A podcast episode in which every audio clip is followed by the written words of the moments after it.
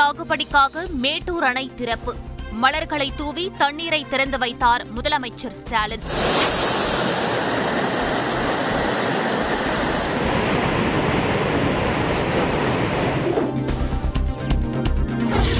முதலமைச்சராக இருந்தபோது சேலம் மாவட்டத்திற்கு எதுவுமே செய்யாதவர் எடப்பாடி பழனிசாமி. சொந்த தொகுதியான எடப்பாடியிலும் நலத்திட்டங்களை மேற்கொள்ளவில்லை என முதலமைச்சர் ஸ்டாலின் குற்றச்சாட்டு. பெட்ரோல் டீசல் மீதான வரியை மத்திய அரசு குறைக்கும் போது மாநில வரியும் குறைகிறது, முதலமைச்சர் ஸ்டாலின் விளக்கம்.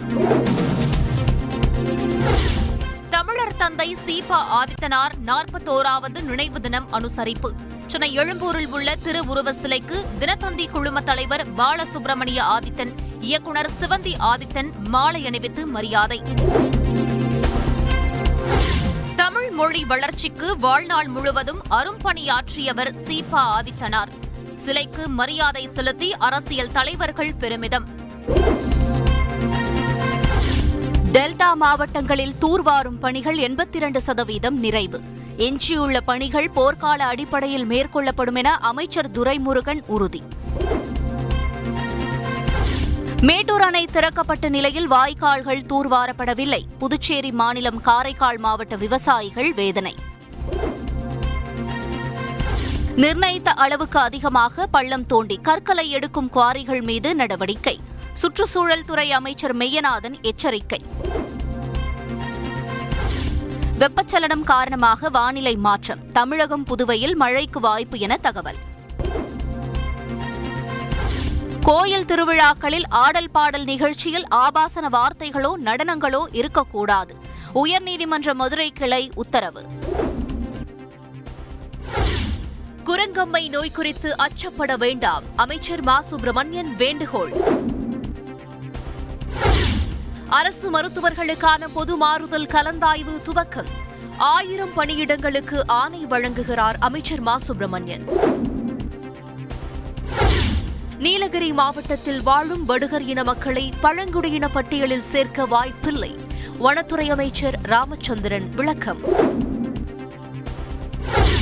12ஆம் வகுப்புக்கான முக்கிய தேர்வுகள் நிறைவடைந்தன, ஜூன் 1ஆம் தேதி முதல் 83 மையங்களில் விடைத்தாள்கள் திருத்தும் பணி துவக்கம்.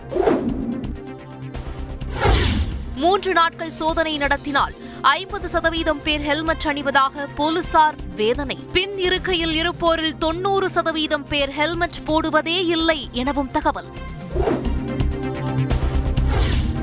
தமிழகத்தில் சட்டம் ஒழுங்கு சிறப்பாக உள்ளது, டிஜிபி சைலேந்திர பாபு பேட்டி.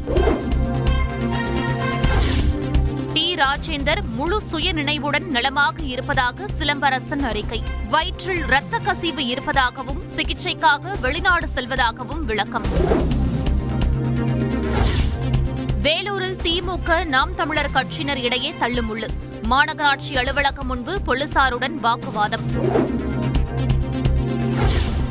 சென்னை விமான நிலையத்தில் சினிமா பாணியில் ஹெராயின் கடத்தி வந்த உகாண்டா பயணி, 5 கோடி ரூபாய் மதிப்பிலான போதைப் பொருள் பறிமுதல்.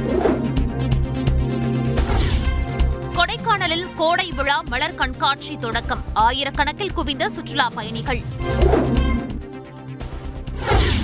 பஞ்சாப் சுகாதாரத்துறை அமைச்சர் விஜய் சிங்லா டிஸ்மிஸ், ஒப்பந்தங்களுக்கு அதிகாரிகளிடம் கமிஷன் கேட்டதால் முதலமைச்சர் பகவந்த் சிங் மான் அதிரடி.